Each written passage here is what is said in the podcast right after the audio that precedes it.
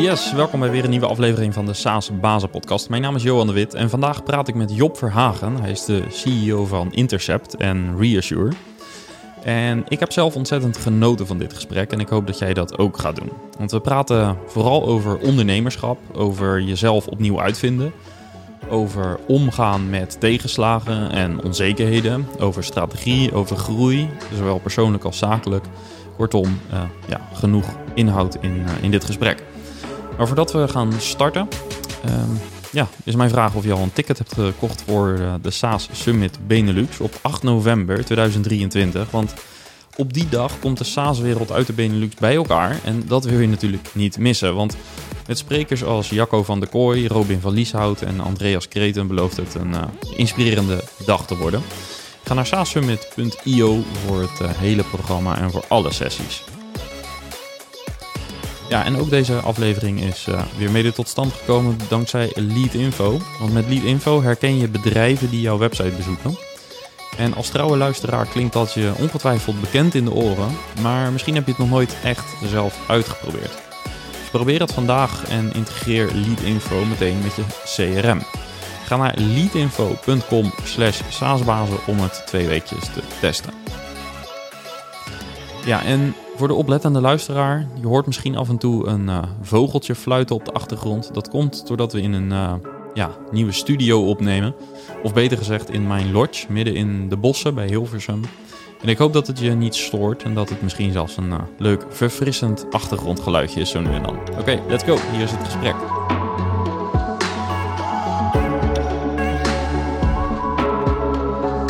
Ja, heel welkom. Dank je. Um, ik zou eigenlijk met uh, iets willen beginnen. Wat ik uh, een paar maanden geleden op uh, LinkedIn zag. Je bent gaan bloggen over ondernemerschap. Naast volgens mij al een drukke rol bij Intercept en nog een SaaS-product daarnaast. Klopt. wat maakte het dat je wilde gaan bloggen over je ondernemersavontuur? Ja, het ondernemersavontuur of meer ook eigenlijk het persoonlijke avontuur. Ehm, ik denk dat er over ondernemerschap een heleboel dingen nog onbesproken zijn. En ik denk dat mensen van buitenaf er altijd een beetje naar kijken zo van, oh, succesvolle ondernemer. Als je het al succesvol wil noemen natuurlijk. En uh, succes is nooit één rechte lijn omhoog, maar die gaat met grote dalen en soms ook hoge pieken. Als je geluk hebt, hè. Mensen onderschatten misschien wel een beetje de hoeveelheid geluk die je nodig hebt. En uh, ik dacht, ik ga er vanuit mijn eigen reis ook uh, over bloggen. Omdat ik denk, ook omdat ik daar op lange termijn ook misschien weer anderen mee kan helpen. Dus ik ben nu aan het kijken, ik ben nu bijvoorbeeld aan het investeren in een ander softwarebedrijf, SaaS-bedrijf. Doet aandacht voor de zorg. Daar hebben ze een mooi softwareproduct voor. Daar zit ik dan ook weer in de adviesraad. En ik denk, nou, ik kan die mensen weer helpen om met kritische vragen of met eigen ervaring weer naar het volgende niveau eigenlijk te komen. Ik kwam een start-up tegen, die, daar werd ik geïntroduceerd. Die mensen wilden funding ophalen, maar ze wisten eigenlijk niet eens waarom ze funding wilden ophalen. Nou, ik herken zo verschrikkelijk veel van mijn eigen reis erin. Omdat je gewoon direct denkt van, oké, okay, ja, zo hoort het. Ja. ja, zo hoort het dus niet per se. En er zijn gewoon meerdere wegen naar Rome. En ja, dat gaat soms gewoon met, uh, met uh, niet iets wat je van tevoren bedacht hebt. Nee. En ik denk misschien is het eens goed om er vanuit mijn eigen ervaring over te bloggen. Uh, we hebben nou een bedrijf met ongeveer nou, bijna 70 mensen. En ja, je loopt gewoon continu weer tegen, tegen dingen aan. Ja, en, en, en soms had je misschien van tevoren, als je een bedrijfseconomische studie had gedaan, was het misschien allemaal wel volgordelijk geweest. En ik, ja, was er logisch geweest. Nou, ik heb zelf communicatiemanagement gestudeerd aan de Hogeschool van Utrecht. En in vier jaar wist ik dat ik dat niet wilde worden. En zo ben ik een beetje de IT en de sales ingerold. Ja, dus dan weet je er helemaal niks van. Uh, sterker nog, in het, in, het, uh, in het begin snapte ik het verschil tussen het geld op mijn bankrekening en mijn omzet niet. En kijk, ik heb dat in de boeken staan, maar waar staat geld nou op mijn bankrekening? Ja. Nou ja, dat is natuurlijk een stom voorbeeldje. En dit doe ik hoog over. Mhm. Maar dat geldt voor heel veel van dit soort onderdelen. Waar ik denk van, nou, misschien hebben Ja. een paar mensen er wat aan uh, Ja. gaandeweg. Ja, en je, je, je begon eigenlijk met, eh, de, een, een- je gebruikte niet letterlijk het woord taboe, Mm. eh, maar volgens mij eh, doe je daar wel een beetje op, hè, dat je ook Mm. dingen bespreekbaar maakt die misschien een beetje taboe zijn. Ja. Eh, wat voor dingen zijn zijn dat bijvoorbeeld? Nou, kijk, eh, je struikelt gewoon letterlijk over elke drempel die er is eh, als je het nog nooit eerder hebt gedaan. Hè? Dus wij noemen dat een heel chic learning by doing. Maar een ander woord daarvoor is van, ja, ik weet het eigenlijk niet. Ik loop een beetje in, in het donker rond. Ja. En ik val over alles wat er, eh, wat er op, de, op de grond ligt. Ja. Ehm, en ik denk als ondernemer-eigenaar eh, eh, lig je gewoon ook verschrikkelijk veel wakker van dingen waarvan je gewoon niet weet hoe je het moet oplossen. Is dat voor jou letterlijk ook zo? Of was ja, dat zo? Ja, ja, ja. Nou, ik, ik eh, slaap op zich goed, dus ik lig niet letterlijk vaak wakker. Maar als ik eenmaal wakker ben, ontploffen mijn gedachten direct weer en kom ik, maar, kom ik gewoon heel slecht in slaap. Hm. En ik heb wel een aantal momenten gehad in de afgelopen jaren wa- waarin ik dus letterlijk s'nachts wakker lag en gewoon dacht, ik weet niet hoe ik het moet oplossen. Hm. En eh, morgen weer een dag en dan eh, ja, eh, ga ik gewoon weer verder. Ja. En dan heb je dus gelukkig een heleboel slimme collega's om je heen die je wel gewoon soms op verrassende manieren naar oplossingen leiden. Ja. Ehm, maar dat soort momenten heb ik, ja, heb ik zeker gehad. Ja, dat ik gewoon denk, ja, geen idee. Ja. En eh, bijvoorbeeld, wij eh planden ons werk altijd eh, nou, redelijk vooruit. Hè. We zijn een beetje doorgegroeid van wat vaker bij klant op locatie naar echt pro- meer projectmatig werken. Ja, en op een gegeven moment was het zo van, oeh, over twee weken hebben we gewoon geen werk meer. Nou, na jaren ervaring weet je dat je gewoon niet verder dan drie weken vooruit kan plannen in onze Hm. business bijvoorbeeld. Hm. En word je daar dus niet meer ongerust van. Maar de eerste keer dat je met iemand praat die al langer een bedrijf Ja. heeft en die zegt nee, we zitten tot november al vol. Ja. En dan begin je zo achter je oren te krabben. Zou ik ook tot en met november vol moeten zitten? ja, dat maakt je onzeker. kan en dan word je direct voorstellen. onzeker van. Ja. Oeh, ik kan niet verder dan twee, drie weken vooruit kijken. Ja. Ja. dan kan je ook niet aan cashplanning doen. Nee, Nee. ik kan ook niet aan cashplanning doen. Moet ik aan cashplanning doen? Ja, je weer een nieuw onderwerp. Ja. Hoe, hoe ervaar je het om zeg maar eh, steeds die, eh, nou, je omschrijft het een beetje als donkere ruimte in te lopen. Als ruimte in, het licht het uit. Eh, je weet dat je wel ergens die kant op moet, maar Ja. je kan ieder moment over eh, iets struikelen. Ja. Ja, dus ondernemen gaat dus eigenlijk in mijn optiek, hè, als, je, als je wat groter groeit, hè, want eh, we hadden het er laatst ook al een keer over, hè, dat 0,9% van de bedrijven in Nederland zit tussen de 20 en 49 medewerkers, volgens mij, volgens het CBS. Dus als je wat groter groeit, moet je als ondernemer je continu opnieuw uitvinden. Dus je moet er comfortabel bij zijn, dat je dus ja, een heleboel niet weet en dat je dat gaandeweg gaat ontdekken. En de vraag die je dan moet stellen, ben ik dan tevreden met dat tempo? Of heb ik externe hulp nodig om me sneller te ontwikkelen in die richting? Of moet je er een opleiding bij doen? Of moet ik me laten coachen? Of moet ik een expert op, op de operatie binnenhalen? Of- Ja, want, want, want is dat voor jou een eh, soort aangeboren talent dat je ehm, gewoon die donkere ruimte in durft te stappen? Dat je die onzekerheid durft op te zoeken binnen je ondernemersavontuur? Of, of heb je jezelf daarin moeten trainen? Nou, ik, ik heb denk ik twee dingen van mijn geboorte al in me zitten. Dus één, ik ben echt een enorme rasoptimist. Hm. Hè? Dus ik zie geen beren op de weg. Het komt mij altijd wel goed. Dat, dat, dat is één. De, de tweede is dus dat ik heel weinig risico's dus gewoon zie. Hè? Dus even los van mijn levensinstelling. Ik zie altijd de upside en nooit de downside. Dus ik heb een mede-compagnon erin zitten. Die is, die is wat meer van, hey, we moeten de risico's afdekken. Eh, als ik dat niet had gehad, vraag ik me af of ons bedrijf nog had bestaan. Of dat ik verder was gekomen dan vijf medewerkers, laat maar zeggen. Ja. Je er gewoon... Ah, je mag misschien eh, plannen en hopen op het... Of je mag hopen op het beste, maar je moet toch ergens ook wel een beetje plannen voor het slechtste. Ja, Je moet dat gewoon wel, je moet daar wel gewoon rekening mee houden. ja. En ook daar professionaliseer je wel weer in. Hè? Want op een gegeven moment begin je budgetten te maken voor het komend jaar. Begin je dat helemaal uit te plannen. Oké, als dit dan onze groeiverwachting is, kan ik dus zoveel mensen aannemen. Nou, ben ik daar dan tevreden mee? Of zou dat sneller moeten? Of gaat me dat te snel? Want ik moet ook de kwaliteit weten te waarborgen. Nou, en dan begin je natuurlijk wel steeds beter. Maar dat duur, heeft me dus gewoon tien jaar gekost. Ja. En, en bij welke fase eh, was dat opnieuw uitvinden voor jou eh, de grootste uitdaging? Of, of zeg maar, bij, bij hoeveel mensen eh, was de impact op jouw rol het grootst? Ja, dus eh, ik denk tot een man of 30, 35 was ik gewoon, eh, zijn we gewoon met z'n allen bezig. Hm. Weet je, en niemand eigenlijk die vraagt, waar staan we nou over vijf jaar? Weet je, we zijn met z'n allen, we zijn met z'n dertigen, fantastisch, alles past in een klein kantoor, gas geven. En betekent dat dat je toen ook nog niet per se een missie-visie had geformuleerd? Nee. Of? Ja, nou sterker nog, ik had een missie en een visie direct bij het beginnen van het bedrijf. Met 30 heb ik die er dus maar gewoon van de website afgehaald. Want één, niemand wist die missie en visie. Ik kon mezelf ook niet opnoemen.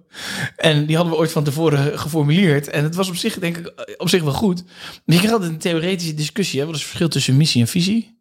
Wat- en eh, eh, eh, hoe ga je mensen daarin meenemen?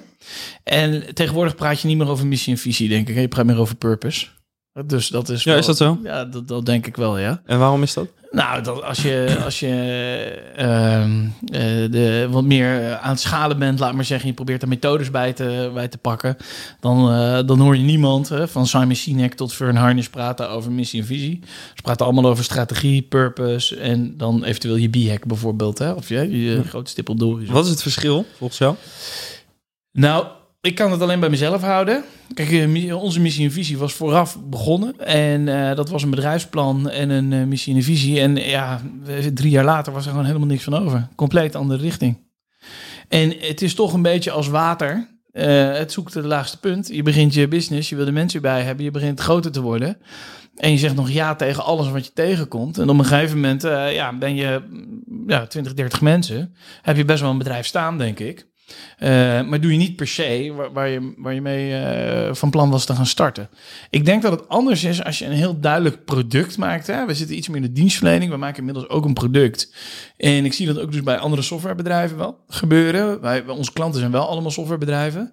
Kijk, dus als je zegt van ik wil dit specifieke probleem in die industrie oplossen en ik ga daar een stuk software voor schrijven, heb je natuurlijk een heel, heel duidelijk doel. Hè? Dus als je iets meer in de dienstverlening zit, kan dat best wel een beetje fluïde zitten. Want, want dat zou jij een missie vinden? Nee, dat Of- vind ik niet een missie. Hè. Kijk, mijn, kijk, ik heb een voorbeeld wat ik altijd het meest simpel vind om uit te leggen, is wat Bill Gates zei. Hè. Kijk, onze, onze visie is dat in een jaar zoveel op elke bureau een personal computer staat. Ja. Onze missie is dat elke personal computer een Microsoft computer is of een Ja. Windows computer. Hè. Ja. Dus, dus dat, zo gebruik ik altijd om visie en missie uit te leggen. Ehm, En waarom volstaat dat niet meer volgens jou? Waar, waar, of waarom gebruiken Nou, jullie kijk, het liever kan- het andere? kan wel volstaan. Sowieso vind ik dat we niet per se me in eh, goed en fout hoeven te denken, denk ik. Hè? En, en dat is het denk ik ook sowieso met ondernemen wel. Eh, het is altijd groter, groter, meer, meer. Ja, dat hoeft niet. Ik geloof wel in beter, maar er is niet een goed of fout, denk ik, daarin. Ehm de missie en visie kan er steeds absoluut volstaan. Alleen tegenwoordig, als je al die managementboeken leest, is het meer purpose-driven. Het is de start with why. Maar is het niet, eh, eh, het is eh, misschien eh, oude wijn en nieuwe zak, hè? Ja, Dat, ja. denk ik ook. Zeker. Ja, want, want, want, want is er dan wel echt een fundamenteel verschil? Ehm, of, want, want, Mm. want, want bij B-Hack eh, ben je volgens mij eh, wat meer gewend om inderdaad echt eh, misschien ongewoon groot te denken. Ja, dat, Ehm, dat is iets wat heel erg triggert. Hè? Ja. Superleuk proces trouwens om te doen. En dan gewoon eh, terug te, te engineeren. Ja, want jullie hebben dat gedaan vanuit scaling-up methodiek. Ja, we hebben Ja. scaling-up methodiek gebruikt. Ehm, is er een verschil tussen missie, visie en een purpose? Ja, dat weet ik niet. Eh, gevoelsmatig zou ik zeggen dat de missie en visie wat meer klinisch is. Eh, visie zou kunnen, een staat kunnen zijn van de toekomst zoals je hem ziet. Hè? Dat zou misschien een beetje één op één met de, met de BIAC te, te, te, te mappen zijn. En de missie is de manier waarop je dat misschien wat meer wil eh, bereiken. Of welke rol je als bedrijf je daarin dan ziet spelen. Als je het Bill Gates voorbeeld hanteert. Hè? Sommige mensen zeggen ook dat het precies andersom is. Eh, en dan zou je missie meer op een purpose kunnen leggen. Hmm. Purpose heb ik wel een beetje het gevoel dat het wat meer vanuit uit je hart komt, meer vanuit je binnenste komt, Hm. dan een visie en een missie. Maar een missie kan ook gewoon zijn om een betere wereld achter te laten, bij wijze van spreken, als je het hebt over NGO's. Dus misschien is er ook wel niet zo'n groot verschil. Dan is het gewoon weer eh, ja, oude wijn, nieuwe zakken. Ja, een modeterm. Sowieso, ja, sowieso een beetje met die Ja. business eh, eh, Ja. boeken. Hè? Dus, Ja. Ja, ik krijg vaak ook de opmerking dat wij heel veel verschillende termen gebruiken voor van alles en nog wat. En dat klopt, dat is natuurlijk een beetje Ja, en, en, en we doen zelf weinig onderzoek, hè? Dus ik lees nu het boekje The Art of Thinking Clearly. En daar ken je hem ongetwijfeld. Nee, ken nou, nou, dat gaat over alle biassen die je hebt. Oké. En dat businessjournalisten, die dus dit soort boeken schrijven, daar eigenlijk extreem last van hebben. Bijvoorbeeld, eh, waarom Google zo groot is geworden met de creativiteit eh, in huis. En dan noemen ze tien redenen op waarom Google uitermate creatief is en creatiever dan gemiddeld is. En er is niemand die zegt, van, ja, maar ik ken ook een afdeling van Google die helemaal niet creatief is. Hm. En waar gewoon eh 100 uur per week eh, gewerkt wordt. Ja. Dus totaal geen weder, eh, wederverhaal er tegenaan. Hè? Dus en je plakt er dan gewoon wat op. En dan, oh Ja. ja, we moeten creatiever gaan nadenken. Want als we zo groot als Google willen worden, Ja. moet je creativiteit stimuleren binnen je bedrijf. Nou, ik weet niet of dat zo is. Says who. Ja, precies. as who. ja. Oké, ehm, ja, daarmee snij je eigenlijk een ander onderwerp aan. Die 100 uur per week, eh, die gebruik je ongetwijfeld ehm, als, als metafoor. Mm. Eh, maar het staat wel een beetje voor een, een beetje de hustle culture, Mm. wat binnen startups vaak gebruikelijk is. Eh, we hebben elkaar vaker gesproken en daarin Mm. merk ik dat jij daar niet per se een groot voorstander van bent. Nee, Ehm, wat, wat, wat is jouw kijk op die hustle culture en, en wat is het alternatief? Ja, kijk, ik, ik begrijp heel goed dat als je een bedrijf begint, dat je gewoon alles opzij zet om daar een succes van te maken. Je bent echt iets aan het creëren. Je bent echt iets eh, proberen groot te maken, van A naar B te brengen. Eh, jezelf niet verliezen daarin is denk ik wel een heel belangrijk onderwerp. Helemaal als je ook gewoon nog kinderen hebt die naar school gaan en, en dat soort zaken. En je bent ook meer dan je start-up. Hè? En er is ook een leven na de start-up. Maar laten we daar vooral niet over praten. Stel je voor dat het mislukt. Hè? Wat is de kans dat het mislukt? Ik denk, als ik eerlijk ben, dat die groter is dan dat het gaat lukken. Ja, Eh, je zegt leven na de start-up, maar je zou kunnen zeggen leven naast. Nee, maar ja, allebei is Ja. waar. Dus dat is ook wat ik voor mezelf heb gerealiseerd. Je bent niet je bedrijf. Je kunt ook gewoon nog... Corona was eigenlijk daar voor mij ook wel echt een grote eye-opener voor. Hoor. Ga ik nou elke avond mijn laptop open doen? Ga ik televisie zitten kijken? Of ga ik er wat van zitten maken? Nou, ik wil niet nog meer werken. Dus eh, ik ben een studie gaan doen, managementwetenschappen. Ik ben Spaans gaan leren. Ik ben motorrijbewijs gaan doen. Ik zeg niet dat iedereen dat, dat moet doen. Maar er is wel degelijk gewoon een leven naast. En mijn ogen gingen eigenlijk een beetje open. Maar die gast van eh, eh, Shopify, die dus een market cap van zoveel miljard heeft op de beurs. Dan kun je toch zeggen dat hij redelijk succesvol zijn bedrijf heeft opgebouwd. En zegt, ja, knap dat doe ik van half negen tot vijf. Elke dag. Ik game met mijn met, me- met mijn kinderen s'avonds. In het weekend ben ik met mijn vrienden bezig. Dat kan gewoon. Nou, dan kan ik natuurlijk niet beoordelen of hij vanaf dag één elke dag van half negen tot vijf eh, gewerkt heeft. Maar een ander voorbeeld is echt een, eh, een klassieker in de managementliteratuur, is die van Andrew, Andrew Grove, als ik goed zeg. High Output Management, een van de grondleggers van Ja. Intel. Ja, zijn schema loopt gewoon van half negen tot zes elke dag, waarvan hij van vijf tot zes gebruikt om gewoon rapportages te lezen van iedereen, gewoon om informatie te verzamelen, zodat hij de volgende dag goed voorbereid is. Ja. Maar die doseerde ook nog een halve dag per week in de week aan de universiteit. Ja, En bouwt Intel op. Ja. ja denk ik, verdorie. Ja. Het is dus niet een kwestie van alleen maar 100, 200 uur in de week gaan zitten draaien. ja. En zo hard mogelijk werken. En toen wij begonnen met ons bedrijf, was er weer vergaderen. Dat doe je niet onder werktijd. Hm. Dat doe je s'avonds. Jaar in, jaar uit, jongen. En toen we uiteindelijk zeiden van, nou, laten we eens een managementoverleg gaan hebben onder werktijd. Nou, dat, dat was een aardverschuiving. ja. Dus ja, het is stom als je daarover nadenkt. Maar je wil gewoon er zo graag een succes van maken. En in eerste instantie is het misschien ook wel alleen maar hard werken. Maar ik denk zeker dat je een stuk intelligentie aan moet toevoegen. Ja, nou kijk, wat, eh, we hadden eh, vrij recent in voorbereiding op SaaS Summit nog een eh, gesprek met het team over het thema, over, over dit thema eigenlijk. Mm. En daarbij ging het ook inderdaad over, ja, wat is dan hard werk? Hè? Dus Mm. eh, aan de ene kant, eh, als je de uiterste opzoekt, heb je de hustle culture met inderdaad, Mm. laten we zeggen, 80 uur per week. Eh, sommigen zeggen 100, dat. Trek ik dan een beetje in twijfel. 80 uur is al wel echt volgens mij het matje. Mm. Ehm, en aan de andere kant eh, de extreme focus op well-being. En Mm. eh, nou ja, er zijn voorbeelden van bedrijven die daar misschien een beetje in zijn doorgeslagen. eh, aan beide kanten dus. Ehm, en dan, dan, dan is ook de vraag van wat is dan hard werk? Is hard werk, staat dat gelijk aan inderdaad 80 of 60, 70 uur? Of zou je ook ha- hard kunnen werken binnen 40 uur? En, Ja. en hoe ziet dat er dan uit? Want dan noemen we het al vaak slim werk. Maar hoe, wat is jouw kijk Ja, ik denk dat beide absoluut mogelijk is. Kijk, ik, ik denk sowieso als je het wil redden ten opzichte van je concurrentie, moet je slimmer zijn dan de rest. Hè? Anders zit je gewoon in de middenmoot. Hè? Dus wil je er een succesvol bedrijf van maken, zul je iets toch beter moeten doen. En, en beter kan ook meer zijn in dit geval in het begin. Hè? Dat je gewoon vaker je klant belt, dat je meer aanwezig bent. Ik heb voor Oracle vijf jaar gewerkt en dat was, was een eh, senior sales vent. En die zei op een gegeven moment, ik ben gewoon niet de slimste en de beste sales. Maar eh, ja, ik, ik ben wel altijd aanwezig. Ik ben Ja. altijd bij die klant. Ik ben altijd met die klant bezig. Ik dacht, ja, eh, zo'n gevleugelde uitspraak is hè, 80% van succes is showing up. Maar gewoon elke keer er zijn is natuurlijk wel degelijk een belangrijk ingrediënt van succes. Helemaal in de beginjaren. Ja. Daartegenover staat een bericht wat ik net eh, zag op LinkedIn van eCare bijvoorbeeld. Een softwarebedrijf wat eh, gekocht is door Visma. eh, onder andere van buurtzorg. Die dus eh naar een vier dagen, vierdaagse werkweek is gegaan. Ja, dan krab ik me achter mijn oren van hoe kan dat dan? En als ik daar dan over lees en over nadenk en ook met mensen van eCare spreek. Ja, dat kan dus alleen maar als je één, eerst de mensen traint in super efficiënt werken. Dus is er een vergadering waar jij denkt, hier doe ik niet toe, sta je op, loop je weg. Niemand vindt dat raar. Nou, bij ons, als ik opsta en ik loop weg zonder wat te zeggen, denkt iedereen van, nee, wat eh, doen we het niet goed? Wat gebeurt er hier? Ja. Ehm, twee eh, is dat ze dus hele duidelijke metrics hebben geïmplementeerd. Winstgevendheid, klanttevredenheid, productiviteit moet boven een bepaald niveau zijn. Dus je hebt aan de ene kant een enorm gemotiveerde werkgroep die aan, aan de uiterste een, een, een eh, incentive heeft staan van een dag minder werken voor hetzelfde salaris. Je hebt ze getraind. En je hebt de metrics binnen je bedrijf geïmplementeerd om dat te meten of het kan, ja of nee. Met de duidelijke consequentie dat als het niet lukt, dat je gewoon weer terug gaat naar vijf dagen. Dan zie je hogere, hogere productiviteit, betere winstgevendheid, betere klanttevredenheid. Vraag is, als je een half jaar test, hè, of dat dan allemaal te maken heeft met die vierdaagse werkweek pilot, hè, of dat er andere dingen zijn die je eigenlijk zou moeten onderzoeken Ja. binnen je klantengroep.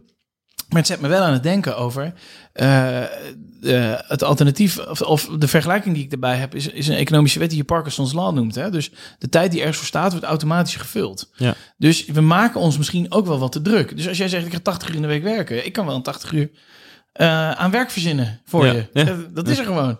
Dat, dat ligt er natuurlijk. En elke keer als je weer wat nieuws hebt gevonden, kan je er weer druk over maken.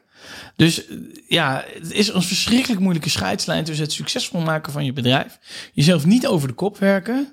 En eh, aan de andere kant, hè, vier dagen in de week werken, want dat is het helemaal hip tegenwoordig. En dat gaat het, dat gaat het nieuwe model worden voor iedereen. Ja. Hoe waarschijnlijk is het dat eh, bij jullie, bij Intercept, eh, ooit een vierurige werkweek zou komen? Een vierdaagse werkweek. Eh, vier, dagen. ja, nee, vier, dagen. Ja, vier, vier uur is van Tim Ferriss. Ja, ja, dat lijkt me ook wel interessant. Eh, ik ben het nu concreet aan het onderzoeken. Wat moet ik daarvoor doen om dat mogelijk te maken? En, en wat is je belangrijkste drijfveer om dat te onderzoeken? Ehm, omdat ik vind dat je je, je, mm, je, je leven naast je werk is. Kijk, je werk moet betekenis hebben, want je besteedt er acht uur per dag in ieder geval aan. Eh, vier, vijf dagen in de week. Het kost gewoon ontzettend veel tijd. Maar er is nog zo verschrikkelijk veel naast dat, naast dat werk. Eh, En, en dan heb je het over eh, Ja, familie, maar het ja. motorrijden, Spaans alle- leren, eh, alles wat je, wat je maar wil doen. Het is, ik, dus ik belde iemand van IKEA op vrijdag. Was ik vergeten. Hij zei, ja, je belt me op een vrije dag. Ik hoor zijn kind op de achtergrond. Ik denk, ja, dat is fantastisch natuurlijk. Gast, gewoon zoveel meer tijd. Thuis. Hij heeft zoveel meer tijd terug voor zijn gezin. En, en wat, wat, be- wat En dat is mijn belangrijkste drijfveer. Maar hoe ik dan vervolgens naar kijk, is van... oké, kunnen we dat dan betalen? Wat, wat moet ik doen om dat te betalen? Hoe kan ik volgend jaar het inbegroten... om naar vier dagen te gaan qua eh, werkweek? En misschien gaat dat niet lukken, want wij leveren ook van facturabele uren. Ja. Moet ik daar dan een andere manier voor verzinnen? Zou je door de werkdruk te kunnen verlagen... door te zeggen van... we gaan een aantal weken achter elkaar... een zes, zes uurige werkdag implementeren of zo? Wat, wat doen mensen dan die laatste twee uur? Hm. Nou, dat is eindeloos experimenteren. Vind ik ook eindeloos interessant. Het is heel moeilijk om dan consequent exact hetzelfde te meten. Wat doet dat dan qua, eh laat ik maar zeggen, mentale gezondheid voor iedereen? Hè? ja, want is dat uiteindelijk de finishlijn? Ja, ik denk het wel, ja. Hm. Ik wil vooral dat mensen betekenisvol werk hebben bij ons. Eh, dat ze het heel erg leuk vinden. Dat ze het idee hebben dat ze wat toe te voegen hebben. Eh, maar dat ze ook thuis eh, op hun verjaardag vertellen... of thuis hun gezin vertellen van... Nou, ik heb echt een fantastische werkomgeving. En wat zou dat mogen kosten? Eh, je bedoelt gewoon puur financieel? Mogelijk? Of... Ja, ik heb daar prima een paar ton per jaar voor over. Hm. Als we dat kunnen realiseren. Absoluut, 100%. Ja. Kijk, ze- eh, ik heb in het boek van Simon Sinek, Leaders Eat Last, presenteert hij heel veel onderzoeken. Een van de Ja. onderzoeken die, die wat ze onderzocht hebben is dat mensen die veel werken, maar heel erg gelukkig zijn binnen hun werk, hebben niet per se een negatieve invloed op, die- op hun kinderen, op het gezin.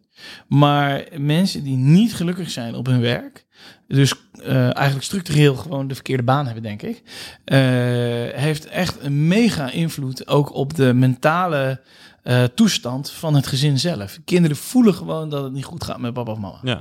En, en dat is niet per se gerelateerd aan het aantal uren, maar aan het werkgeluk wat iemand ervaart. Want er zijn ook mensen die vinden het juist heerlijk om veel te werken. Ook En- goed, hè? Ja. ja. Ook goed.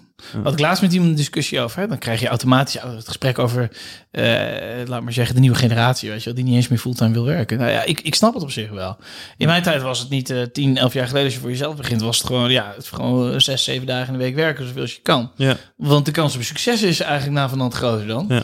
Eh, ja, nu is het gewoon van, ja, waarom, waarom zou ik vijf dagen in de week gaan werken? Ik kan prima betalen om vier dagen in de week te werken, zeggen ze dan. Maar he- heeft dit ook niet te maken met het feit dat... En, en dus ooit, eh, het was eh, Joost Heiligers van Finley, die zei ooit ook in deze podcast, lang geleden, zei van ja, kijk, toen, toen wij met z'n drieën waren...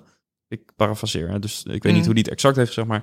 eh zei van ja, toen we met z'n drieën waren met een klein team... eh, ja, dan maakt het nogal uit of jij 40 uur of 60 uur werkt. Want dat 20 uur is dan op de totale uren die je kunt maken, is behoorlijk veel. Ja. Maar ja, ben je op een gegeven moment 30, 40 mensen, dan is het niet meer de extra uren die echt veel verschil maken, maar dan is het meer de kwaliteit van de beslissingen die je neemt in een kleiner Ja. tijdwindow wordt doorslaggevender. Ja, dus eh, en ik denk dat je daarbij toe de, kan toevoegen, denk ik, de focus die je hebt. Hè? Dus als je binnen je bedrijf met 30 man focus een strategie kan aanbrengen en je loopt dat gezamenlijke doel achterna, dat heeft zoveel meer impact dan een beetje meer werken, denk ik. Ja.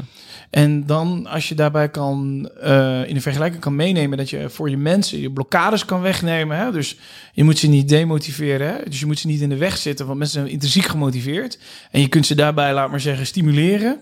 Ja, dan, dan denk ik, dan ben ik het daarmee eens dat dat veel meer impact heeft dan nog eens een keer 20 uur extra werken in de week. Absoluut. Uh, je bent heel goed in bruggetjes maken, want het volgende thema wat ik wilde aansluiten was strategie. Dat heb je bij deze gedaan, dus ja. bedankt daarvoor. Ja. Um, als het gaat, uh, laten we eerst even strategie definiëren, want ik weet dat jij uh, bezig bent met strategie, natuurlijk voor je bedrijf, maar ook vanuit je studie die je nu bent gaan doen. Wat fascineert jou in strategie en wat is strategie voor jou? Ja, dat is echt een hele goede vraag. Hè? Dus dat is grappig, want de eerste college wat ik had, zei strategie is minimaal vijf jaren plan. Ik stak direct mijn vinger omhoog natuurlijk. Van ja, we zitten allemaal in IT, software. Uh, niets is zo veranderlijk. Uh, neem ChatGPT, dat hadden we misschien twee jaar geleden niet, niet gezien. Hoe kan je nou zeggen dat strategie vijf jaar duurt? En toen zei ja, uh, uh, nou ja, het is voor jullie nieuwe studenten dan ook weer tijd om daar onderzoek naar te doen en aan te tonen dat dat ook kan veranderen. Ik zei, oké, check. Dus het hoeft Challenge niet accepted. Ja, vijf jaar te duren. Dus sowieso, wie er ook naar vraagt, heeft wellicht een ander antwoord. Hè? Maar als je het helemaal plat slaat, is strategie misschien gewoon een plan om je doel te behalen. Dus als je helemaal, helemaal plat slaat. Ja. Uh, dan is de vraag, hoe ver kan je dat doel denk ik wegzetten? En hoe kom je nou tot een goede definiëring van dat doel? Zelf kom ik uit de sales. Ik ben altijd omzet gedreven. Heerlijk om met targets te werken. Word ik gelukkig van. Uh, kan me niet groot genoeg, bij wijze van spreken. Uh, dus voor mij is het heel makkelijk om er te zeggen van... oké, weet je wat? Ik wil 100 miljoen euro omzet. Ik zeg maar wat. Oké, wat heb ik nodig om 100 miljoen euro omzet te bereiken? Ja, dat is natuurlijk een beetje een flauw, want dan motiveer je het bedrijf natuurlijk niet mee. Dus je moet dan van altijd nadenken, denk ik, over hoe je daar weer kwalitatieve doelstellingen onder kan leggen. Dus waar bouwen we nou aan mee, elk jaar mee uh, met ons bedrijf? Waar bouwen we aan met ons bedrijf? Wat, uh, wat toevoegt voor iedereen, wellicht ook voor de maatschappij. Hè? Dat is denk ik ook een belangrijke om te, om, om te bekijken. Uh, waarbij we, laat maar zeggen, die doelstellingen kunnen realiseren. En dan wordt het heel interessant, want wat we bij ons bedrijf merkten, is dat er dan opeens best wel andere dingen oppoppen. Bijvoorbeeld, wij hebben dan die doelstellingen aan de hand van de strategie eh, van, uh, of de, de, de opdracht over strategie van scaling up gedaan. Eentje daarvan was dat je tien jaar financieel vooruit moest plannen. En ik zei 10.000 bedrijven, 1 miljard omzet in 10 jaar tijd, bij wijze van. Hè. Uh, en dan kon dus uh, de hele groep van 10 jaar terugplannen naar jaar 3. En de CFO moest van jaar 1 of naar 0, van nu eigenlijk tot jaar 3 vooruit plannen. Ja. Nou, ze hadden gat van 250 miljoen tussen. en dat ga je dus niet oplossen. Daar geloof ik niet in. Hè? Een soort van silver bullet. En toen zei hij van, oké, maar wat nou als we doen, wat we elk jaar doen, dus elke twee jaar verdubbelen we, laat maar zeggen. Maar dat wordt misschien steeds wat moeilijker om, om vol te houden, omdat je gewoon steeds groter wordt. Kortom, dat bedrag waar je uiteindelijk op richt, is niet eens zo heel erg belangrijk als je gewoon het groeitempo vasthoudt, wat je nu vasthoudt, hoeveel mensen zou je dan uiteindelijk moeten aansluiten? Oké, maar als je dus duizend mensen moet gaan aannemen, of 600, ik zeg maar wat, in tien jaar tijd, ja, die gaan wij niet vinden hier. Oké, als we die niet gaan vinden, wat moeten we dan anders gaan doen om toch die doelstellingen te verwezenlijken? En dat zijn strategische vragen. En dat zijn de strategische vragen waar je mee bezig moet zijn. En, en, en als we, want, want naast Intercept uh, mm. uh, hebben jullie ook een product, mm. Ja. Reassure. Ja, Reassure, ja. Reassure. Um, en daarmee zijn jullie twee jaar geleden gestart. Ja, het, zo ongeveer. ja, dus uh, Reassure is eigenlijk ontstaan vanuit onze eigen interne automatisering. Hè? Dus wij krijgen gewoon die cloudfacturatie allemaal binnen. Dat is allemaal lastig. Ik snap niet dat die cloudvendoren daar zo'n groot gapend gat laten liggen. Dus wij automatiseren die hele binnenkomende factuurstroom van meerdere factuurstromen. Die trekken we door ons systeem in Reassure. Dan connecten we dat aan je ERP of in je financiële systeem. En daar trekken we die facturatiestroom doorheen. Dan geaggregeerd per klant. En dan kunnen we het vanuit Reassure in één keer uit uh, sturen. Dus we integreren zowel met, met financiële pakketten als bijvoorbeeld met SendGrid voor e-mailing en dat soort zaken. Allemaal. Ja, en daar hebben jullie een SaaS-product voor in de markt gezet. Ja. Uh, dus als we dat proberen gewoon eens, uh, proberen. Oké, okay, dat is interessant. Uh, als, als, we, als we dat even als uitgangspunt nemen, wat zijn daar bijvoorbeeld strategische beslissingen geweest tot nu toe? Of yeah. Uh, hoe, hoe ziet je strategie eruit? Nou, dat is dus een hele goede, want daar hebben we het eigenlijk puur andersom be, opgepakt. Dat product dat ontstaat eigenlijk gewoon hè, vanuit interne automatisering. Ja. En toen dachten we van oké, maar deze, deze vraagstelling hebben natuurlijk meerdere MSP's. En toen zijn we eigenlijk heel intuïtief verder gegaan van oké, die MSP's, die, als je naar een homogene groep kijkt, dan is die natuurlijk niet zoals Intercept, want die richt zich eigenlijk alleen op de Microsoft Cloud. Uh, heel veel uh, MSP's zullen zich, uh, dus managed service providers zullen zich richten met name op werkplekautomatisering. Dus we moeten ons veel meer richting Office 365 uh, ontwikkelen met dat softwarepakket. Oké, dan moeten we dus ook misschien wel AWS gaan aansluiten op termijn. Hè? Dat je multi-cloud wordt. Ja, multi-cloud. En er zijn nog andere CSV's die die MSP's binnenkrijgen van bijvoorbeeld uh, uh, distributeurs. Hè? Neem de Tech Data, de Ingram Micro's van, deze, van deze wereld. Oké, die willen we dus eigenlijk ook gaan aansluiten. Oké, laten we daar eens gewoon een belbureau opzetten die MSP's belt. En we kijken gewoon, en dan gaan we gewoon proefondervindelijk kijken van, is dit wat ja of nee? Zou je kunnen zeggen dat dat een, ten opzichte van strategie, dat dat wat meer een opportunistische approach is aan het begin? Nee, dat klopt, maar dat of, noem je dus gewoon opportunity-driven strategy. Ja, ja, Echt helemaal prima. Hè? Als dit je manier is om je bedrijf uit te vinden, om continu je businessmodel te evalueren, echt by all means, doe het gewoon. En wat zijn de kenmerken daarvan? Zijn die zo overduidelijk als gewoon uh, experimenteren? Of? Bij ons is het experimenteren. Bij ons is het aan de ene kant natuurlijk de wens van het intercept, wat invloed heeft op de roadmap. Dat proberen we volledig los te trekken van het SaaS-product, wat we in de markt willen zetten. Uh, en dan doen we proefondervindelijk. Zeggen van oké, okay, we willen dit kwartaal vijf klanten proberen aan te sluiten. Wat hebben we daarvoor nodig? Hoeveel hm. marketingbudget hebben we dan nodig? Uh, als we die vijf klanten hebben, wat gaan we daar dan van leren? Gaan die klanten zichzelf dan onboorden? Hoe ziet dat dan eruit? En dit is nog steeds een opportunity opportunity-driven strategie. En hebben we dan bijvoorbeeld product fruit nodig? Hè? Die hmm. duik je eigenlijk alweer dieper in, ja. laat maar zeggen, het product zelf ook. Hè? En dan gaan we kijken van aan het eind van het jaar, als we dan 20 klanten hebben, van oké, als we nu tot 20 klanten zijn gekomen, hoeveel omzet staat er tegenover? Wat moeten we opnieuw tunen ten opzichte van ons prijsbeleid? Hè, kunnen we met 20 klanten überhaupt de rekeningen betalen? Nee, oké, nou oké, hoeveel geld hebben we nodig om wel de, of hoeveel klanten hebben we nodig om wel de rekening kunnen ja. En je horizon is nu de, een paar maanden. Nou, ik bekijk het continu eigenlijk per jaar. Ja, per jaar. Ja. Hm. En uh, ja, ik, er is geen goed of fout, denk ik. Hm. Hè? Dus er is gewoon een andere manier van aanvliegen van hoe je je bedrijf stuurt. Kijk, en wat voor ons natuurlijk wat complex is van, oké, dit is eigenlijk een soort van nieuw start-upje binnen Intercept. Ja, eigenlijk zou je dat weer apart willen zetten natuurlijk straks. En dat wil je gewoon zijn eigen entiteit geven, zijn eigen schaling. Nou, en dan krijg je natuurlijk wel degelijk een fundingsvraag. Hè? Hm. Nu kan het groeien vanuit interne automatisering. Ja. Als we het apart zetten en we maken een, eigen... Maar ook dat is een strategische beslissing. Dus, dus het, het komt er eigenlijk op neer, binnen jullie huidige strategie zoek je naar bepaalde milestones om te valideren. Ja. Um, en zodra het geval. En, en, dan komt er wel een moment dat je dus een meer een andere strategische richting kiest. nou, uiteindelijk, ik denk dat je verplicht bent uiteindelijk naar je mensen toe om uiteindelijk gewoon wel echt een plan onder te leggen. Van jongens, dit is waar we aan werken met z'n allen. Hier willen we naartoe. En wanneer doe je dat? Nou, ik kan alleen uit eigen ervaring eh, praten, niet in absoluten, denk ik. Mhm. Hè? Uh, bij, bij, ons kwam dat heel sterk bij rond de 30 mensen. Dat mhm. mensen op een gegeven moment beginnen te vragen van... Hey, we zijn nu wat sneller aan het groeien. Ja. Maar waar groeien we nou eigenlijk naartoe? Ja, dus eigenlijk dat punt waar we het in het begin over hadden. En, en dat voorzie je uh, hetzelfde als bij, bij dit SaaS-product. Want ja. even voor, de, voor, voor luisteraars. Um, ik hoor je al zeggen, ik ben niet per se van het advies geven. Want uh, ik kan alleen vertellen wat het voor mij betekent. Maar, maar hoe zie je de komende nou, jaren voor je, met jullie start-up heb ik dan over, um, op, op, op strategievorming? Uh, dan denk ik dat je hem ook nog eens heel duidelijk op productstrategie kan neerzetten. Dus je kunt denk ik ook gewoon nog praten in features, functions, dingen die je ziet in de markt gebeuren, dingen waar je zelf tegenaan loopt die je gewoon wil automatiseren. Ja. En ik denk dat dat ook een prima manier is van strategievorming. Dus ons product moet zo rijk worden in functies. Uh, en dan ga je hem denk ik koppelen aan marktbehoeften, aan marktgrootte ga je hem koppelen. En vanuit daar ga je terugwerken naar van oké, hoeveel klanten wil ik dan bereiken en hoeveel, hoeveel, geld heb ik daarvoor nodig. En dat kan je in principe gewoon uitrekenen. En dan kan je ook bekijken of dat een haalbare kaart is.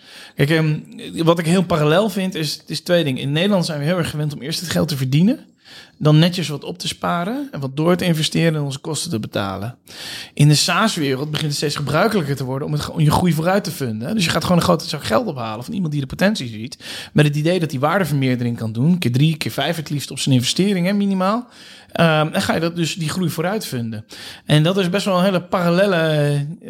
Um, het, het, is een hele, ja, uh, het is bijna niet met elkaar te verenigen eigenlijk. De, de traditionele manier waarin we onze bedrijven laten groeien ten opzichte van die private equity manier snel groeien, geld ophalen, gas geven. Binnen Incept hebben we een minderheidsbelang verkocht aan private equity. Na zeven jaar hebben we ontzettend veel van geleerd. En wat was de rationale destijds? We wilden internationaliseren en we wilden de reassure verder doorontwikkelen. En daar hadden we gewoon geld voor nodig. Eh, en internationaliseren kost ook gewoon ontzettend veel geld. Maar internationale nationaliseren aan zich vind ik ook niet een strategie. Ook dat is weer een, een, een middel om tot een doel te komen. Om, om, ja, wil je dan groter groeien, pan-Europees, is dat belangrijk? Waarom is dat dan belangrijk? Nou, dat soort vragen hadden wij nog helemaal niet goed doorgedacht voordat we funding gingen ophalen. En dat zijn waren vragen waar jullie eh, tijdens de gesprekken met de investeerders op kwamen? Ja, ja en eh, soms ook niet. Hè? Soms vragen die ik me nu pas stel. En ik kwam pas drie jaar na, na, na, na dato. Ik vind ja, shit, had ik er veel beter over na moeten denken. Die start-up die ik laatst sprak bijvoorbeeld, hè, die hadden dan een bedrijf opgericht. Eh doneren heel veel ook aan de community qua code. Was al een paar honderdduizend keer gedownload. Eh, en dan zeiden ze, ja, we gaan nu dit doen. Dan gaan we volgend jaar gaan we geld ophalen. Dan moeten we, moeten we zoveel geld ophalen minimaal. Ja, waarom dan? Ja, dan gaan we de marketing schalen. Ik zeg, nee, ik snap wel dat je geld ophaalt om je business te willen schalen. Maar wat is je doel dan precies? Eh, wisten ze niet. Geld ophalen om marketing te schalen. Dus eh, een stapje terug, laat maar zeggen. En daar gewoon je vijf keer die waarom vraag dan stellen. Hè? Waarom, waarom doe je de dingen dan die je doet? Ja, is echt verschrikkelijk belangrijk. En helemaal als je groeigeld gaat ophalen, dat is dan wel een klein tipje. Je aandelen verkoop je maar één keer. En de kans dat je ze weer terugkoopt, die is nog veel kleiner dan dat je een bedrijf van boven de 50 medewerkers gaat, opha- gaat laten groeien. Het is zo belangrijk om dit zo goed uit te dokteren en er gewoon ontzettend goed over na te denken. Ja. En ook daar zit niet per se een goed of fout in, denk ik. Maar wees je bewust van de keuzes die je maakt. En, en, en nog even terug naar die, die, die vijf keer waarom vragen. Als het gaat over eh, wat wil je met het eh, geld doen? Ja, Mm. Investeren in marketing. Mm. Waarom? Eh, Mm. Om te groeien. Waarom wil je groeien? Ja, daar stopte het bij hun. En, en, en eh, hoe kijk jij daar zelf naar binnen je eigen bedrijf? Dus wat, wat, wat Nou, is jouw hadden- Noordstar? Ja, klopt. Er waren dan twee redenen eigenlijk. Wij, wij behandelen problematiek met ons bedrijf die internationaal hetzelfde is. Wij zien dat eh, al die softwarebedrijven, helemaal als je legacy software hebt, hè, naar de cloud moet. Waarbij je in één keer over geografische eh, grenzen heen kunt stappen. Eh, neem marketplaces waar je software in kan zetten. Wil je dat goed doen? Willen wij dat goed doen? Willen we dat goed begeleiden bij die software? Kijk, softwarebedrijven zijn ook nog super intelligent. Hè? Doe je werkplekkenbeheer als IT-leverancier, dan zit je met mensen die misschien helemaal geen affiniteit met IT hebben. Maar de softwarebedrijven hebben zoveel affiniteit. Het is een, het is een, ja, het is hun inkomen natuurlijk. Hè? Ja. Dus die mensen hebben zoveel al geëxperimenteerd. Dus we moesten ook een zware diepte-investering doen in kennis. En wil je die toppers binnenhalen, ja, dan moet je gewoon serieus de portemonnee trekken. Maar Ja. uiteindelijk is dat dan toch ook gericht op groei. O- onderaan de streep. Nee, maar zeker. Maar als je minderheidsbelang verkoopt aan een private equity bedrijf, is alleen maar de vraag natuurlijk groei. Hè? En met alle respect voor alle private equity mensen die luisteren, is de vraag die ze vaak kunnen stellen is: oké, maar jij vraagt nu bijvoorbeeld om een miljoen funding. Wat als ik je vijf geef? Ja. Hè, wat moet jij nou doen om dit bedrijf keer drie te laten gaan? Oké, je groeit nu, laat maar zeggen, je verdubbelt elke twee jaar. Maar wat als we nou komend jaar willen verdubbelen? Niet in twee jaar, maar in één jaar. En heel veel verder gaat hun palet van vragen vaak niet. Hè? Dus eh, het is altijd gericht op groei. Klopt. Maar is groei heilig? Moet je groeien? Nou, jij stelt de vraag. Wat is, de antwoord? wat is jouw groeien? antwoord? Ja, ik denk dat het heel erg ligt als ik tegen de ondernemers praat. Wat wil je? En ten, wat, ten koste van wat mag groei gaan? En gaat, kosten, gaat groei ten koste van wat? En wat zijn de antwoorden? Als je 80 uur in de week werkt, denk ik dat groei ten koste gaat van wat, ja. In Ja. ieder geval van je persoonlijke tijd. En, en, en welk antwoord geef jij eh, zelf op deze vraag? Ik zelf kan niet meer terug. Ik heb een minderheidsaandeel verkocht. Je moet groeien, deels ook om het groeien. Ehm, ik denk dat je... In, jaar- retrospect zou je terug... In retrospect zou ik het opnieuw doen. eh, meer eh, onderzocht. Maar ik zou het opnieuw doen. Want dit, wat ik geleerd heb, leer je niet. Kun je, je kunt het alleen maar leren door het zelf fout te doen. Maar dat betekent wel dat je ergens vindt dat het fout is gegaan. Nee, door keuzes te maken, zet je jezelf weer op een nieuw leerpad. Hm. En door geen keuze te maken, ja, kies je misschien. Door geen keuze te maken, is het wat meer wat je overkomt. En eh, door die keuze te maken, heb ik zo verschrikkelijk veel geleerd. We werken nu bijvoorbeeld met de Raad van Commissarissen. We moeten een maandelijks rapportage opleveren. Dus de professionaliteit in onze financiële sturing van een bedrijf, ja, dat had ik zonder dit traject niet gekund. Ja. Ik heb er zoveel meer over geleerd. Over hoe je dat vooruitplant. Over hoe je dat eh, gestructureerd, professioneel doet. Ja, eh, dat, dat had ik op een andere manier bijna niet kunnen leren, denk ik. Nee. En die vreemde ogen, die dwingen dan enorm. Maar als je terug gaat naar de ondernemer die bijvoorbeeld nu tien man in dienst heeft, moet je groeien. Nou, ik denk altijd dat je een beetje moet groeien. Neem alleen al bijvoorbeeld nu de inflatie. Dus je, je wil, laat maar zeggen, een paar procent groei per jaar sowieso hebben. Eh, stilstand is achteruitgang, denk ik, ergens, maar weet ik niet zeker. Want dan moet je ook vooruitgang kunnen definiëren, denk ik. Als jij ondernemer bent en je hebt tien mensen in dienst en je verdient daar gewoon je geld mee en je bent daar heel erg gelukkig mee. En wie zegt jou dan dat je bedrijf keer tien moet? Vind ik echt bullshit. Ja. Vind ik heel onzin. Nou ja, het, komt uiteindelijk volgens mij terug op waar je net zelf ook, eh, wat je zelf zei. Wat is jouw persoonlijke motivatie? Ja. En kun je dat reflecteren in je bedrijf? Ja. Ik denk ook dat het daarop eh terechtkomt. En ik denk dat een heleboel mensen een bedrijf misschien starten zonder die soul searching te doen. Maar zou je, zou je ehm, eh, dat is een open vraag, hè? maar zou je kunnen stellen dat als dat je ondernemerstype is, om het zo maar te omschrijven, als, Mhm. als, eh, zou je dan een softwarebedrijf moeten beginnen? In de wetenschap dat SaaS supersnel ontwikkelt. Nou, je noemde net zelf ChatGPT. Er zullen nog meer van dat soort ontwikkelingen aankomen. Ehm, als je niet snel genoeg beweegt, hoe aantrekkelijk ben je voor medewerkers? Mhm. Ehm, en misschien zijn er ook wel weer medewerkers die het fijn vinden om het iets rustiger aan te doen. Maar Ja, maar, maar past dit binnen een softwarebedrijf? Ik bedoel, ik heb het afgelopen jaar heb ik ook wel wat. Ik, ik ben voornamelijk, laat ik zeggen, 90 tot 95% van de mensen waarmee ik in aanraking kom zijn softwareondernemers, zijn Mm. eh, zitten op een bepaalde manier in de softwaremarkt. Mhm. En ehm, wat ik wel echt zie is dat zij over het algemeen fundamenteel verschillen in heel veel opzichten Mm. van een wat meer een MKB-ondernemer. Laten we Mm. zeggen in de horeca Mm. of di- dienstverlening, bouw, eh, dat soort sectoren. Ehm, dus, dus past die houding bij een softwarebedrijf, bij een SaaS-bedrijf? Ja, dat is een goede vraag. Ik weet het niet. Eh, ik- ik, ik denk als ik nu opnieuw een bedrijf zou beginnen, zou ik ook in een software starten. Maar ook omdat ik niet weet hoe ik eh, toepassingen voor de geleidindustrie moet maken, bij wijze van. Ja. Eh, en eh, ehm, kijk, die, die wereld gaat verschrikkelijk snel. Eh, Maar het blijft ontzettend moeilijk om een goed softwarebedrijf neer te zetten. Eén, het is heel moeilijk om goed kwalitatief software te ontwikkelen.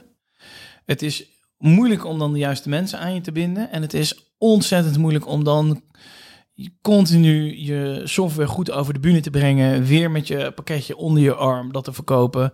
En je niet laten leiden door de wensen van de klant op basis van je roadmap en je eigen visie die je hebt. Hè? Hm. Deels natuurlijk wel, maar deels moet je gewoon vasthouden aan je eigen plan.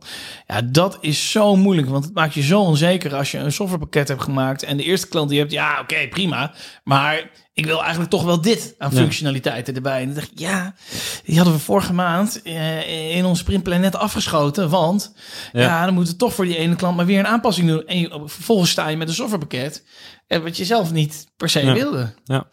Vraag ook is of dat dan uiteindelijk erg is. Als je daar flexibel in kan zijn en je hebt daar geen moeite mee. Ja, is dat dan erg? Ja, weet ik niet. Nee.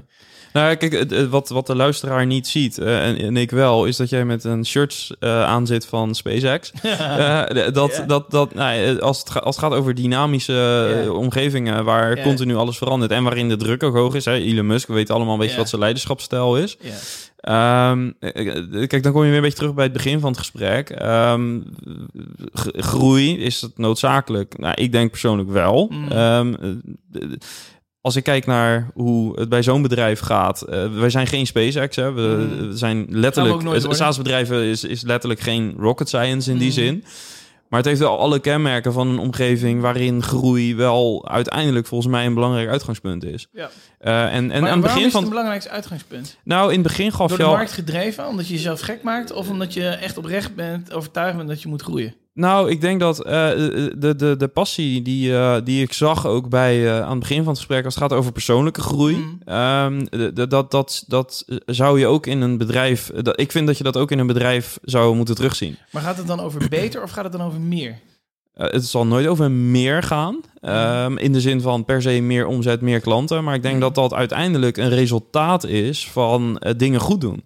Als jij dingen goed doet, dan zou het vreemd zijn dat, eh, dat, er, dat het niet groeit. Dat is meer mijn stelling. Ja, nou ja nee. Op zich, dat klopt. Maar dan, het gaat nooit helemaal goed binnen een bedrijf. Nee, maar het is, wel, het is wel elke keer dat het niet goed gaat, is juist de uitdaging en juist de, de, misschien wel de uitnodiging om te zorgen dat je dat eh, gaat... gaat en we hebben heel, heel veel mensen, ook weer terug naar SpaceX... heel veel mensen in de SaaS-wereld hebben een engineering mindset. Mm. Dat is dingen maken. Dus als Mm. iets kapot gaat, als je ergens tegenaan loopt... of het nu 100% een bug ja. en, en ik denk dat als je dat consequent doet, dan is groei volgens mij het resultaat. Dus misschien zit daar ook wel het antwoord. Dat het misschien niet per se ehm, de focus moet zijn om naartoe te werken. Maar ik denk dat als je dingen goed doet en als je een SaaS-product Mhm. bouwt, dan zou ik het niet helemaal kunnen vereenzelvigen zeg maar, met niet, niet de ambitie om te groeien. Want volgens mij zit de, de, de wil om iets goed te doen, om een probleem op te lossen in de markt. Hè, je, Ja. ik ben eh, met een softwarebedrijf begonnen anderhalf jaar geleden, omdat ik iets zag in de markt waarvan ik dacht van ja, dat, dat, dat, dat moet beter kunnen. Ja. Ja, dan zou het vreemd zijn als dat niet gepaard gaat met de ambitie om dat voor zoveel mogelijk mensen dat probleem weg te nemen.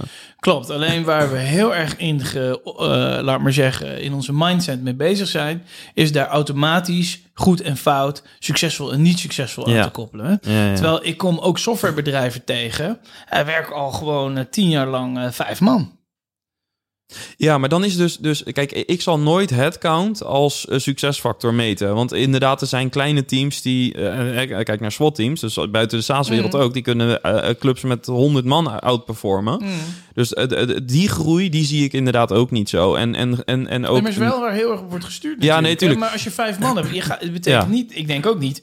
Stel, je doet met vijf man 1 miljoen euro omzet. Ik denk niet dat je na vijf jaar dan opeens 3 miljoen euro omzet met diezelfde vijf man doet. Hè? Dus ook als je meet groei in, in, in bedrijfsresultaat, dat zal ook niet, denk ik, extreem groeien. Nou, wij denken dan van, eh, ja, jemig, vijf man. Jongen, jongen, ja, kan je dat eigenlijk wel een softwarebedrijf noemen, joh? Of zijn het gewoon een paar zzp'ers met elkaar die Ja. gewoon voor die één of twee klanten werken? Nou, en nou en? Ja, nee, maar de, de- op dat vlak ben ik het volledig met je eens. Want kijk, eh, wat, wat mij altijd irriteert, eh, en, en niet zozeer mij persoonlijk heel erg irriteert, maar wat ik altijd een vreemde vraag vind, is ehm, als, je, als, je, eh, als je zegt, wat doe je? Ik ben een ondernemer. En dan, oh, hoeveel mensen heb je? Dat is vaak het eerste wat gevraagd wordt. Even als, nou, ik zal geen Ja. vervelende vergelijking gebruiken, maar Het zegt even, helemaal niks. wie heeft de grootste, zeg maar. Dat ja, maar is- dat zegt toch maar dat, niks? dat zegt niks. Nee. Ik denk dat het veel meer gaat om de impact. Maar die impact, daar zou ik wel, zou ik het ehm, opmerkelijk vinden als je niet wil dat de impact, eh, dat dat niet groeit. Nee, en dit is dus ook niet van mij een betoog van het feit dat je niet moet groeien. Ik vind alleen dat je in termen van goed of fout of niet succesvol en succesvol ja. ja. per se koppelend aan, laat maar zeggen, zoveel miljoen euro omzet, zoveel mensen. Ik vind dat je dat eigenlijk best wel los mag zien. Kijk, dat je impact wil maken, dat je een engineering mindset hebt, dat je een probleem wil oplossen en dat je dat dus voor zoveel mogelijk klanten wil doen. Helemaal eens. Maar dan begint vervolgens het spel. Hoe ga je dat dan doen? Ja. En daarin gaan heel veel engineers ook op hun bek. Ja. Ik heb ooit een keer een podcast van jou geluisterd en dan gaat het over focus. En dat je altijd bij die ene Fiat dealer in je eigen dorp of in je stad kan beginnen. Dat je dan vervolgens naar een andere stad kan voor die Fiat dealer. En dat je altijd nog een ander merk auto erbij kan nemen als je dienstverlening hebt rondom die, rondom die autodealer. En denk ik, ja, het is echt verschrikkelijk lastig om van die ene stad in die andere stad te komen. Laat staan om dan vervolgens Duitsland in te gaan. Wij hebben Duitsland geprobeerd, twee jaar lang. Die verkoper die erop zat, voor 800 euro verkocht. Ja, we stekker uitgetrokken. Wij doen nu even niks met Duitsland. Ik laat marketing wel een klein beetje doorlopen voor naamsbekendheid. Maar we hebben gezegd terug. We, we, we zeiden dag Nordics, eh, UK, Benelux. Het is nu Nederland, Denemarken, Engeland. Ja. Ja. het is, eh, en misschien dat we het nog wel weer kleiner moeten maken. Eh, Nou, ik, ik zou hier al een podcast over willen vullen. Eh, Ja. Dat zouden we misschien een keer moeten doen. Want het is ook, eh, als het gaat over strategie eh, en, en over internationalisatie, wat volgens jou twee verschillende dingen zijn, ehm, zou, zou ik eh, graag doen. Eh, voor dit gesprek zou ik graag willen afronden met nog, nog even terug naar jouw persoonlijke drive. Je hebt dus besloten om de studie te gaan doen in, in, in de richting van strategie. Ja, Ehm, en management. ja, ehm, wat was jouw motivatie om dat er nog naast te gaan doen, naast alles wat je al doet? Ja, nee, nou, twee redenen. De eerste was, ik was ooit begonnen tijdens mijn eerste baan met de Primaster. Nooit afgemaakt. Primaster blijkbaar wel, maar ik dacht, eh, dat is niet eh, voldoende om die master te beginnen. Want ik had hem, laat maar zeggen, ik moest nog één opdracht of zo inleveren. En ehm, toen gebeurde het leven, kinderen en dat soort dingen allemaal. Dus toen heb ik dan een laag pitje gezet. Dus het knaagde altijd ergens in mijn achterhoofd. Ik wil afmaken waar ik aan begin. En tweede, ik gevoelsmatig heb ik een grote theoretische framework nodig om het bedrijf te leiden en te sturen. En ik heb zo verschrikkelijk veel modellen geleerd die theoretisch eh, lijken, maar eigenlijk praktisch verschrikkelijk toepasbaar zijn. En een van de dingen die ik bijvoorbeeld eh, merkte, die voor sommige luisteraars misschien als een klontje zijn, maar voor mij niet. Is als het gaat over motivatie van mensen, heb je verschillende manieren om daarnaar te kijken. Je kunt over de stress daarnaar kijken, dat resources aanwezig moeten zijn. Als ze niet aanwezig zijn, raken mensen automatisch gestrest, dus niet gemotiveerd zijn. Je hebt een manier om er naar te kijken wat de vier belangrijkste factoren zijn. Nou, bijvoorbeeld geld, maar ook de relatie met de man manager is extreem belangrijk hè, voor, motiveren, voor motivatie. Een, een ander model is dat mensen zich moeten kunnen identificeren met een taak. Hè, dat ze autonomie binnen die taak moeten hebben. Ze moeten echt wat kunnen toevoegen. Ze moeten zich kunnen relateren aan het grotere geheel. Ehm, en daar dus ook een bepaalde vorm van beslissingsbevoegdheid in hebben. Maar een van die laatste stappen, en er zitten vijf stappen in dat model, is feedback op de taak. Nou, en wij hebben onze organisatie helemaal in DevOps ingericht. En dan heb je nog steeds dus engineers ertussen zitten... die bijvoorbeeld ook een ticket moeten sluiten aan het eind van de dag. Gebruik ik even altijd als praktisch voorbeeldje. En denk ik, krijgt die persoon nou ooit feedback op zijn taak... als zijnde van meer dan het jaarlijkse één-op-één gesprek van... Hè, nou, vind dat je je goed hebt ontwikkeld en je hebt wat extra kennis vergaard... en je hebt je certificaat gehaald, supergoed. Uh, maar als hij nou vijf tickets heeft gesloten op die dag... heeft hij het dan goed gedaan of heeft hij het dan slecht gedaan? Uh, en als hij er naar tien heeft gesloten, zou hij het dan beter hebben gedaan dan vijf. Ja, ik kan dat niet beoordelen, want die vijf waren misschien wel extreem complex. Ja. Of misschien doen alle andere mensen er maar twee. En ik dacht binnen Intercept, ja, verdorie, wij missen die echte feedback cycle op dagdagelijks niveau van wat mensen doen, die missen wij gewoon. En we hebben HR performance software ingericht over van hoe kan je nu vervolgens het individu en die functioneren daarvan koppelen aan je bedrijfsresultaten. Dus het feit dat jij die vijf tickets per dag sluit, het feit dat jij die software op die manier ontwikkelt, het feit dat je die functionaliteiten toevoegt aan je software, draagt bij aan het bovenliggende doel van dit jaar, draagt bij aan het bovenliggende doel van deze komende drie jaar, met uiteindelijk ons tienjarenplan. Hè, wat nu bijvoorbeeld nog een negenjarenplan is. En dat, uh, heb ik, dat, en, toen, en dat was echt zo'n aha-erlevenis voor mezelf. Want ik dacht van ja, we moeten dat zoveel beter gaan doen binnen dit bedrijf. Willen we uh, de mensen echt een, een, een, een, gelukkige, een gelukkige werkomgeving geven. Want je kan niet volledig gemotiveerd zijn als je niet voldoende feedback krijgt op die taak. Hm. Nou, dat, we, we doen vervolgens van die MTO-onderzoeken, die medewerker tevredenheid onderzoeken. We doen dat door Effectory, we laten dat benchmarken. Ja, en dus als management scoor je altijd slecht trouwens. Hè? Dat is wel grappig. Uh, ook wel eens interessant om over na te denken. En uh, uh, daar kwam ook uit dat, laat me zeggen, feedback op die taak gewoon nog niet voldoende aanwezig was. Hm. Dus dat had ik dus ook weer gestaafd door, de, door, door dat soort onderzoeken. Daar moeten we dus echt gewoon veel beter ons best doen. En dat haal ik dus gewoon uit dat theoretisch framework. Ik heb heel veel geleerd bijvoorbeeld over holacracy. Over hm. zelfsturende teams. Zelfsturende teams. Ja. ten opzichte van waar komen we nou vandaan toen vroeger alles in de fabriek gedaan werd. De manager erboven zat, je productiviteit gewoon kon meten aan hoeveelheid eenheden die van de band afkwamen. Ja. ja, dat is niet meer zo. Maar wat nou als je rollen en functies weglaat? Ja. Of misschien functies weglaat, maar rollen niet. Alleen met rollen. Hè? Alleen ja, maar rollen hebt. Ja, je hebt een paar voorbeelden daarvan uh, die we misschien allemaal wel kennen, hè? zoals Semco. Maar je hebt tegenwoordig ook uh, die Daan Domen, als ik het goed zeg, die dat boek Green On heeft geschreven. Die heeft een bedrijf waarmee die e-health uh, eigenlijk doet, hè? de software voor de, voor, om de eerste lijn zorg te digitaliseren. Die heeft 50 man in dienst, heeft geen functies, alleen rollen. E-care heeft intern uh, functies losgelaten naar buiten wel, maar zijn alleen maar uh, rollen. Ja, ik vind dat uitermate interessant. Hè? En, en wat voor invloed heeft dat dan op niet alleen de, de, mensen, maar ook op je productiviteit en op over hoe je samenwerkt met elkaar. Nou, en daar heb ik best wel veel, uh, veel over geleerd. En dus vooral ook de spanningsvelden daartussen. Hè? Ja. we gebruiken veel situationeel leiderschap. Hè? Dus een model wat we allemaal kennen, ja, nooit wetenschappelijk echt bewezen. Vindt ook niemand interessant natuurlijk. Want je kunt beter je eigen theoretische model uitvinden dan het staven van een ander model. Maar we kunnen ons allemaal wel indenken dat verschillende situaties, verschillende situaties van leider, of verschillende manieren van leiderschap weer ja. eigenlijk. Uh, ja. nou, en mijn these straks gaat dan over wat als je AI in die mix brengt en over organisatieontwikkelingen en dat soort zaken. Dus ik begin in mijn tweede jaar. Ik ga nu een afstudeerrichting kiezen over organisatieverandering en wat AI daar dan in te mee te maken heeft. Ik voel uh, meerdere podcasts uh, ja. aankomen, losse ja, gesprekken. Super interessant. Ja, dus, uh... um, ik krijg na, na, na dit antwoord, weet ik vrij zeker dat wij ook de vraag gaan krijgen in onze mailbox na afloop.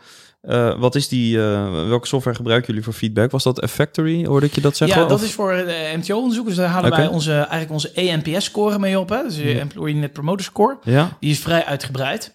Um, intern voor HR Performance gebruiken wij Learned. Dus daarin hebben we onze scorecard staan, daar hebben we onze salarisframeworks in staan. Uh, daar doe je dus ook je één op één gesprekken met je manager in en ook je kwartaallijkse reviewgesprekken. Uh, en daar heb ik dus ook onze organisatiedoelstellingen in staan. Mensen kunnen daar dus ook zien van, oké, ik ben nu junior, ik wil senior. Oké, wat moet ik doen om senior te worden? Welk salaris hoort er dus bij senior? En die kunnen dat dus uh, ook daar allemaal, allemaal in zien. Dat hebben we dus op die manier gedigitaliseerd. Dat is dus learned? Ja, dat is learned, ja. Uh, ja, dat is een hele praktische vraag, ja, maar die, die gaan wij sowieso krijgen. Dus ja, bij deze kunnen mensen het zelf nee, opzoeken. Doe, doe je die voordeel mee. Uh, voor ons mag het nog wel wat interactiever, maar ja, het is op zich goede software om mee, uh, mee te starten. Ja, super. Ja. Um, ja, tot slot, uh, hoe is het uh, met je Spaans? Kun je al in het Spaans afsluiten? Kun je een Spaanse tip nee, geven? Nee? nee, absoluut niet. Nee, ik doe één keer in de week een half uur les. Dat is een vriendin van mijn zus. Die heeft een Spaans bureau. Okay. Jaren in Zuid-Argentinië. En ik doe Duolingo. Okay. Maar als, ik heb Spaanse collega's nu. En dan probeer ik dan een beetje aan te haken. Maar als ze echt Spaans tegen me begint te gaan, dan is het echt... Uh, ja. Dan kan ik het niet volgen hoor. Dus. Ik heb voor mezelf voorgenomen als ik 80 word... En dan kan ik nog een aantal keer vijf jaar lang iets leren. Wat zou ik nou willen leren? Nou, ik wil nog een taal leren. Ik zou nog een ander muziekinstrument willen leren. Dan ga ik dan vijf jaar gewoon proberen uh, een kwartier per dag aan te besteden. Okay. En zo heb ik dat een beetje uitgeplozen. Mooie time window. Ook, uh, klinkt ook weer strategisch. Ja, ja. ja, ja dus je kunt het vooruit plannen of je kunt het je laten overkomen. Ja. Mooi, thanks. Yes, dankjewel. Yes, en tot zover mijn gesprek met Job. Wil je meer van dit soort inzichten? Stuur me dan een mailtje naar uh, info.saasbazen.nl om toegang te krijgen tot de Saasbazen Q&A WhatsApp groep, waarin jouw collega Saasbazen hun uh, vragen en beste tips delen. Of ben je meer fan van uh, Slack? ga dan eventjes naar saascampus.io en meld je daar aan. En beide mag natuurlijk ook. Bedankt weer voor het luisteren. Tot volgende week. Ciao!